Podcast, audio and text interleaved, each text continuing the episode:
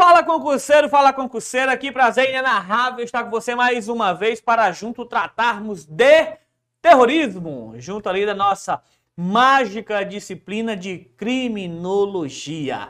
E aí, como é que vocês estão? Eu espero que esteja, que, eu espero que esteja tudo bem. Na verdade, é sempre o meu maior interesse é saber como está sendo esses dias, essas madrugadas, essas manhãs, essas tardes de grande estudo. Nós bem sabemos que o estudo não é fácil, o estudo não é simples. Estudo são, foi, foi feito para os corajosos e dedicados. E assim nós somos, tá bom? Então mantenha-se firme, mantenha-se concentrado, que pode ter certeza que a conta vai fechar. Certa hora a conta irá fechar. Então mantenha todo o seu preparo, tanto em termos de matéria como em termos psicológicos, tá bom? Mais uma vez, como eu bem disse, iremos tratar da continuidade aos nossos estudos, haja visto que é muito importante para a nossa prova. Pode ser que tenha uma cobrança precisa. E aqui, no termo que a gente vai tratar agora de texto de lei, a gente vai falar realmente da lei que nós temos em face é, do terrorismo, que é a Lei 3.260, uma lei recente de 2016 tá bom? A gente vai ver que não é uma lei difícil, é uma lei simples, é, tem poucos artigos, em torno de 20 artigos, e é preciso que você dê uma olhadinha, que você leia esses artigos na sua casinha, no conforto do seu lar ou aonde quer que seja. É importante que você faça essa revisão legal, tá bom? Então a gente já vai vir para o quadro com o Doctor. O Doctor, sou professor de criminologia. Vou aqui já pedir, vai lá, me segue no Instagram, Dr. Madison Pinheiro, seu amado, lindo e próspero professor de criminologia. A disciplina que está encantando o Brasil. Agora vem para a disciplina, vem para tratarmos juntos de terrorismo. Como eu bem disse, é a Lei 13.260 de 2006, uma lei muito recente, tá bom? Mas, professor, como surgiu essa lei? É necessário a gente fazer uma historicidade em relação a ela. Nós não tínhamos até 2016 uma legislação específica em face do, do terrorismo. Se você fizer uma lembrança básica, você vai notar que 2016 é o ano das Olimpíadas. Não é isso? Pronto. Então, devido a um grande clamor e uma grande pressão que o Brasil sofreu que o nosso país sofreu dos outros países, foi necessário que, que houvesse ali a, uma estipulação, uma legislação, uma criação de uma lei que tratasse e versasse sobre a, o fato do terrorismo, tá bom? Nós tínhamos naquele momento um fato, um ato sendo realizado no país de grande escala, que estava trazendo, que estava trazendo muitas pessoas para dentro da nossa circunscrição nacional, então foi preciso que houvesse ali uma estipulação dessa lei, tá bom? Como eu bem disse, nós até então nós não tínhamos essa previsão. Com as Olimpíadas houve essa pressão que o Brasil veio a sofrer e, e dessa forma com a necessidade de ser criada essa lei. É uma lei que tem bastantes críticas, certo? Ela tem críticas em relação, talvez, o modo que ela foi criada, mas é uma lei que é recorrente em prova. E nós estudaremos a melhor forma possível, ponto a ponto, os pontos mais importantes e que, porventura, possa vir a cair na sua provinha. Caiu lá, eu tenho certeza que você vai gabaritar, tá bom? Então vamos lá. Primeiro, a lei 13.260 de 2016, ela tanto traz disposições de cunho penal, é o direito penal, como de cunho também processual, tá certo? Quando nós tratarmos de investigações, de investigações, nós estamos falando de matéria de cunho, de cunho penal, perdão. E quando falarmos de processuais, disposições processuais, a gente está falando daquele procedimento, tá certo? Procedimento. Procedimento que a gente encontra dentro da nossa legislação. Então, ela tanto tem cunho penal, como ela também possui esse cunho procedimental, esse cunho processual, no qual nós temos a estipulação dos fatos que serão tidos como é, terrorismo, os atos praticados, tá bom? As condutas realizadas. E aqui a gente já parte de uma ideia de que, sim, a xenofobia ela será tida como ato de terrorismo, bem como também a discriminação ou preconceito de raça, cor, etnia e religião, tá bom? Aqui é um parâmetro importante que você precisa entender, porque haja visto são recorrentes em provas, tá bom? Então presta bastante atenção sempre que cair e aqui eu chamo a sua atenção. Professor, a finalidade no caso do terrorismo é o quê? Exatamente essa. Exatamente a finalidade de provocar terror social. Esse terror social, ele pode ser direcionado ou ele pode ser generalizado tá? Então nós teremos, isso é muito bom para a gente, porque a gente tem a figura dos dois, das duas probabilidades e duas possibilidades. Tanto terror social, aquele individualizado, como aquele terror generalizado. Exatamente. Observe também que aqui nós temos o caráter de expor a perigo pessoa, patrimônio, paz pública e a incolumidade pública. Veja, e aqui é um ponto importante que você precisa situar, é que quando falarmos de terrorismo, não necessariamente a gente precisa ter uma conduta que causa é, perigo e, e expõe a esse tido perigo somente a pessoa. Tá bom? Porque a prova ela tende isso, ela tende a, a fazer com que você confunda e diz, olha, então é correto afirmar que a exposição a perigo trata-se da pessoa, expor a pessoa a perigo. E na verdade não é somente a pessoa. Um ponto que é importantíssimo lembrar é em face do patrimônio. É, atos de terrorismo em face de patrimônio terão, também serão punidos pela Lei 13.260 de 2016. Tá certo? Atenção, eu coloquei aqui bem bonitinho para vocês. Atenção! Essa atenção é que cuidado em prova. Veja que aqui nós, nós tivemos a figura da xenofobia, discriminação, preconceito, preconceito de raça, cor, etnia e religião. No entanto, a gente não tem a inclusão da discordância filosófica, tá bom? As provas elas tendem a fazer essa cobrança. É correto afirmar que a discordância filosófica está enquadrada e está estipulada dentro da lei é, de, do antiterrorismo, certo? E na verdade não está. A lei não trata em momento nenhum sobre a discordância filosófica, bem como também ela não trata de crimes de ordem política. Existe uma lei específica para esses crimes de ordem política. Não é a lei antiterrorismo, tá bom? Muito cuidado, porque aqui também as provas tendem a fazer essa, essa tentativa de pegadinha. Então presta bastante atenção nessas nomeações para que você não venha a errar em prova.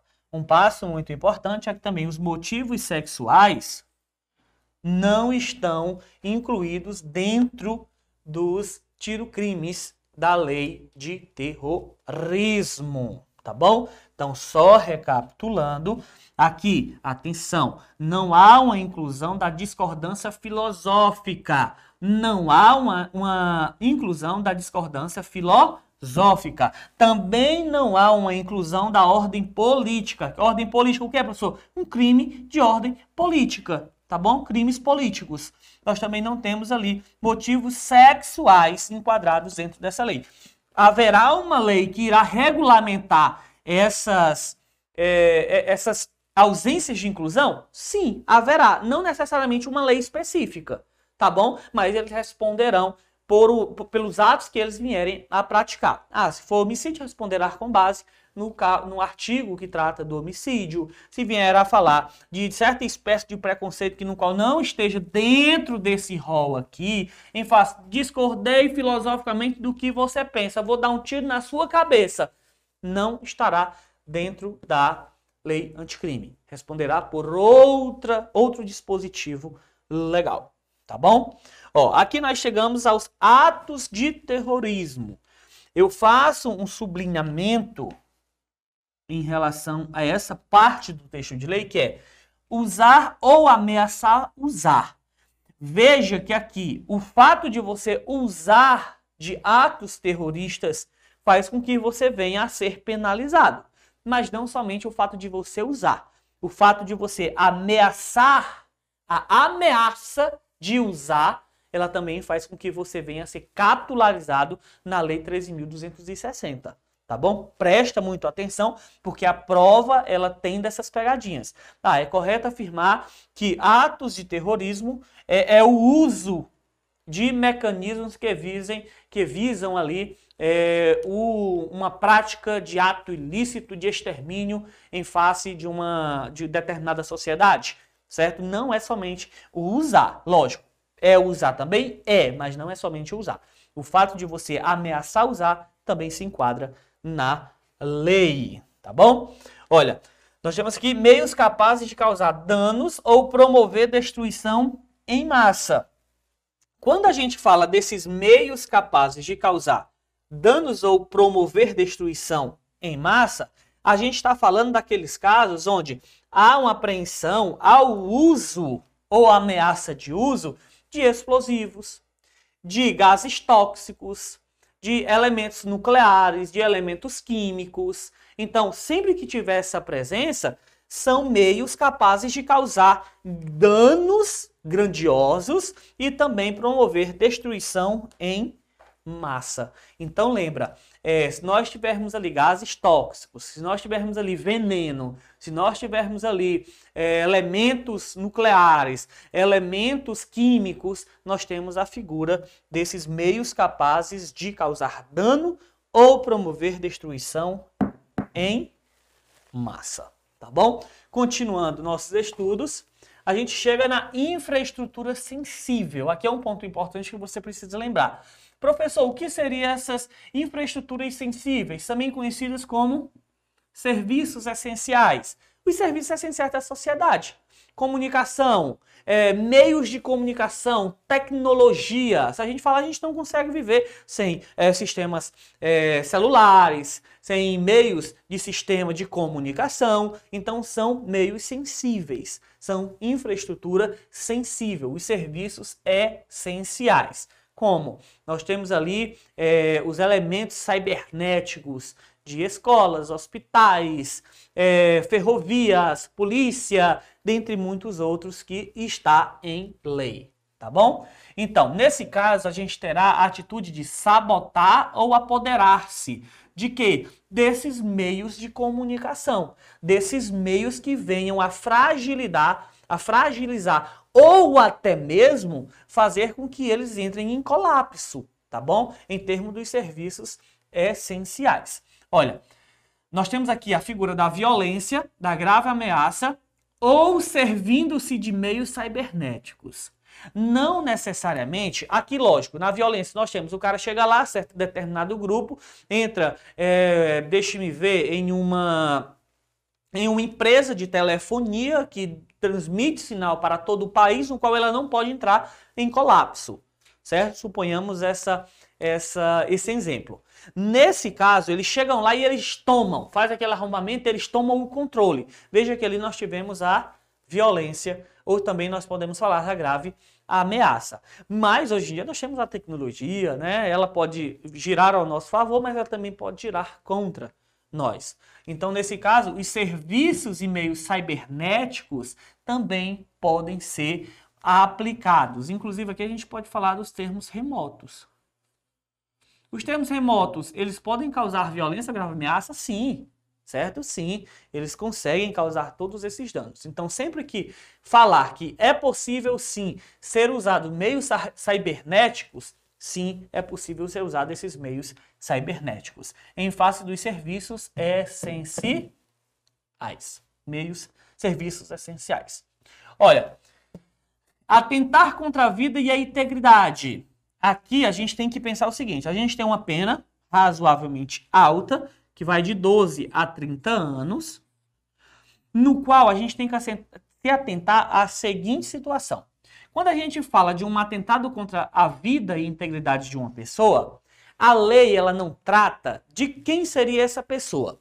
Mas o que acontece? É, exemplos clássicos é que se trataria de grandes autoridades ou pessoas que, tive, que fossem muito, muito conhe, conhecida. Vamos pensar no seguinte exemplo. Primeiro, a gente tem que saber que um país ele ou é alvo ou ele é palco. O Brasil, a gente sabe que a gente não tem um ato corriqueiro de realização de atos terroristas dentro da nossa circunscrição nacional, certo? Isso tem muito a ver com a boa relação que o Brasil tem com todo mundo, ou tinha, tá bom? Mas tem a ver com essa relação que o Brasil tem com todos os países. Então acaba que o Brasil ele não entra em determinados fatores para que ele seja alvo de terrorismo. No entanto, todos os países, inclusive o nosso, ele pode entrar em parâmetros de ser palco. Professor, o que seria isso?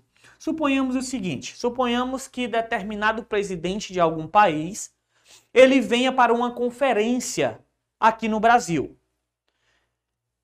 É, vamos falar das Olimpíadas certo? Nas Olimpíadas haveria a abertura dos Jogos, no qual uh, um certo presidente estaria nessa abertura dos Jogos das Olimpíadas.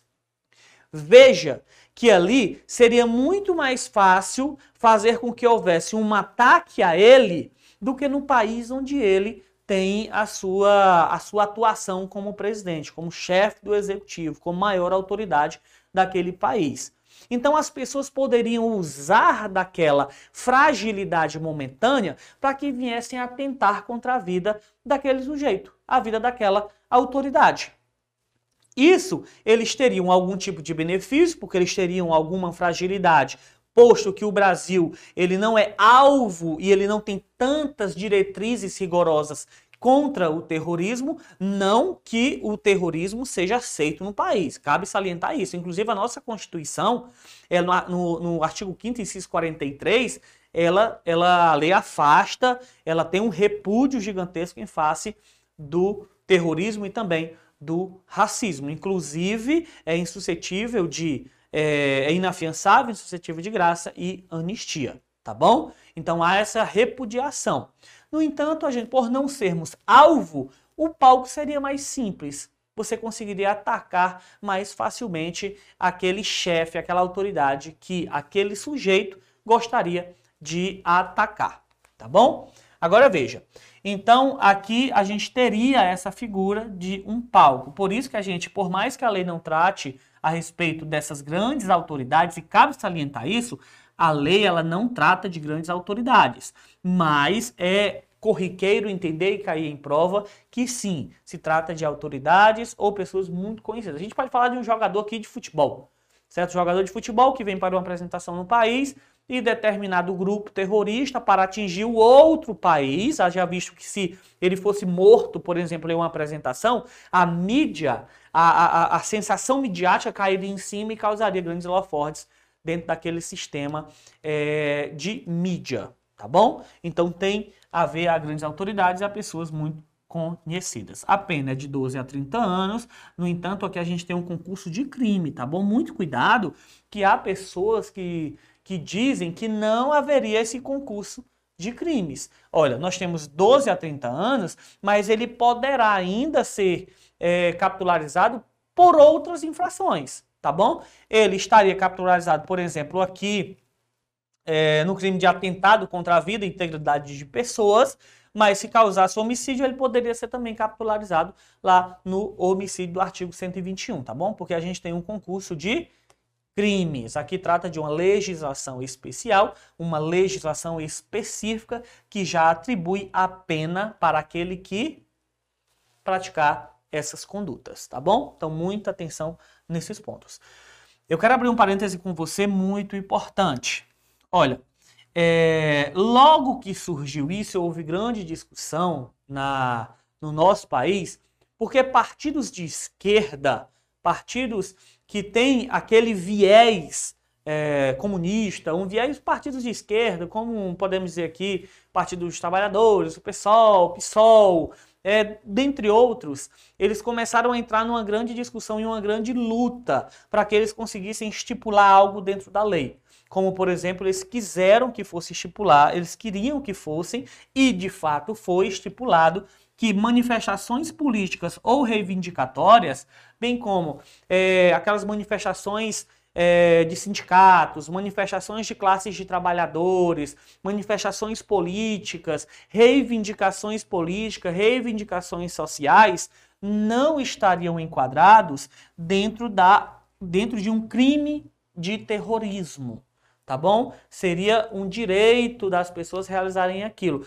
Logo, lógico, se eles viessem a praticar alguma espécie de delito, eles responderiam por aquele delito em outra legislação, não dentro da lei antiterrorismo, tá bom? Então, quando a gente fala de manifestações políticas e todas essas manifestações que eu acabei de falar para vocês, nós não temos a aplicação, tá bom? Então, sempre que falarmos de ordem social, reivindicações, elas não estarão aplicadas dentro da Lei 13.260 de 2016. Muito cuidado, porque a gente pode ver determinados atos aí, até mesmo de vandalismo, até mesmo de reivindicações, onde a violência ela pode predominar, onde aquele grupo ele tenta é, fazer com que haja uma, uma chantagem, uma violência em face de outro, mas trata-se de, de manifestações políticas, manifestações de classe, no qual não estão enquadradas dentro da lei de terrorismo. Muita atenção nesse ponto, tá bom? Atos preparatórios o propósito inequívoco de consumação. Professor, explique. Olha, a gente tem algo chamado intercrimes, que é o caminho do crime, no qual ele começa com a cogitação, cogitei. Opa, só para mim, acho que eu vou fazer isso. Como seria bacana fazer isso? Veja que eu tenho uma cogitação. A cogitação ela não é punível, tá bom? Você não pode punir com base na cogitação. Mas aí você chega no ato preparatório. O ato preparatório, você começa a preparar aquela ação. O segundo caminho é a execução. E o quarto e último é a sua consumação. Essa seria a regra, tá bom? Cogitação, preparação, execução e consumação. No entanto, na lei antiterrorismo, lei 3260 de 2016, nós temos a seguinte figura: os atos preparatórios, eles serão punidos. E a pena que será aplicada é a mesma pena que se o, se o crime tivesse sido consumado. No entanto, a gente terá uma diminuição que a gente vai ver agora. Que diminuição seria essa, tá bom? Mais uma condicionante importante que você precisa, que vocês precisam saber é o propósito, ele precisa ser inequívoco, tá bom? Você tem que ter elementos suficientes de que aquele ato preparatório ele tinha a ideia inequívoca de ser praticado. Olha, ele ia acontecer. Não tinha para onde correr. Era morreu Maria Preá. Ele iria acontecer. Tá bom? Então você precisa desse propósito inequívoco da consumação, de consumação. Essa diminuição, ela seria de um quarto até a metade, tá bom? Professor, como que há essa, essa diminuição? Como que consegue se somar ela? Como, como, como que consegue chegar até a ela? Aí aqui a gente já tem essa noção. Presta bem atenção. Iria determinar do ato preparatório. Se o ato preparatório ele estivesse mais próximo da sua execução, maior seria a sua menor seria a sua diminuição.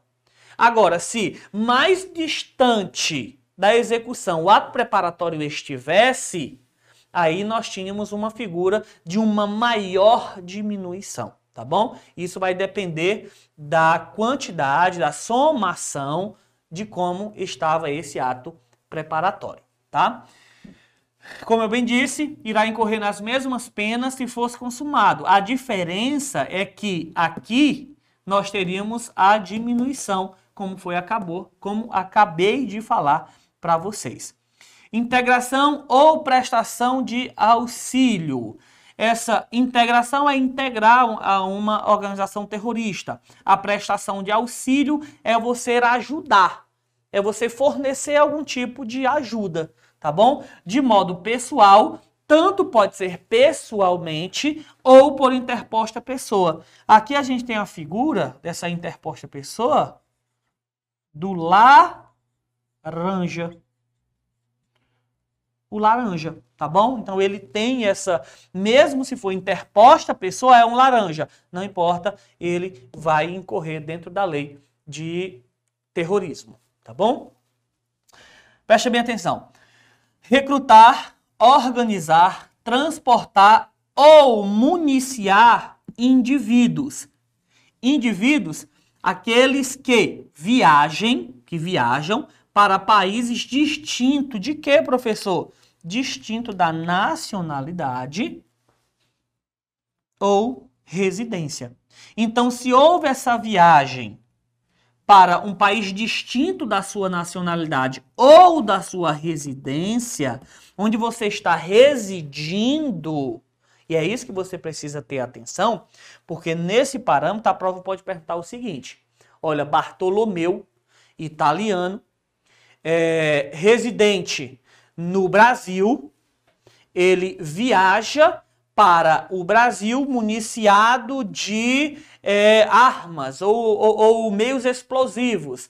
Veja que ele, por mais que ele seja italiano, ele está residindo, residindo no Brasil. Tá bom? Então presta bem atenção. Que aqui a gente tem uma figura de que se a viagem tem que ser para país distinto, país diferente, diverso, de quê? Da nacionalidade, cara é italiano, beleza. E da residência mesmo ele, ele sendo italiano, se ele residir no local onde, para onde ele viajou, não teremos essa figura, tá bom? Tem que ser um local diverso.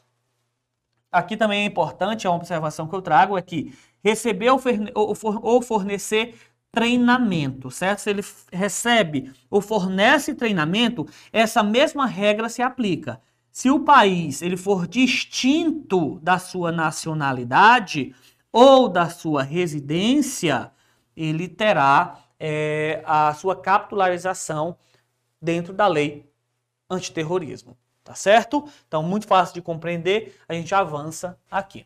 Quando não envolve, quando não envolve viagem a país distinto, a gente tem aqui a figura da viagem interna. Aqui nós teremos a mesma capitularização lá do 12 a 30 tá bom? No entanto, a gente terá uma diminuição de pena. E essa diminuição vai da metade a dois terços. Perceba que aqui eu tenho uma viagem interna. Eu tenho o sujeito que está dentro, por exemplo, do Brasil, ele viajando para outro estado. Tá no Ceará, ele viaja para São Paulo certo? A gente tem uma viagem interna. Ele responderá e estará capitularizado dentro da lei 3.260, mas ele terá essa diminuição de um terço, de metade a dois terços. Tá bom? Muito fácil de ser compreensível. Dá, eu peço que você leia a lei. É importante que você tenha esse contato com a legislação. Isso fará com que você tenha uma absorção ainda maior e melhor. Foco total, estou com você. Não te abandonarei, pode ter certeza disso, tá bom? Conta com a gente. Nosso objetivo é te fazer você um grande vencedor. Então, valeu e tchau, tchau.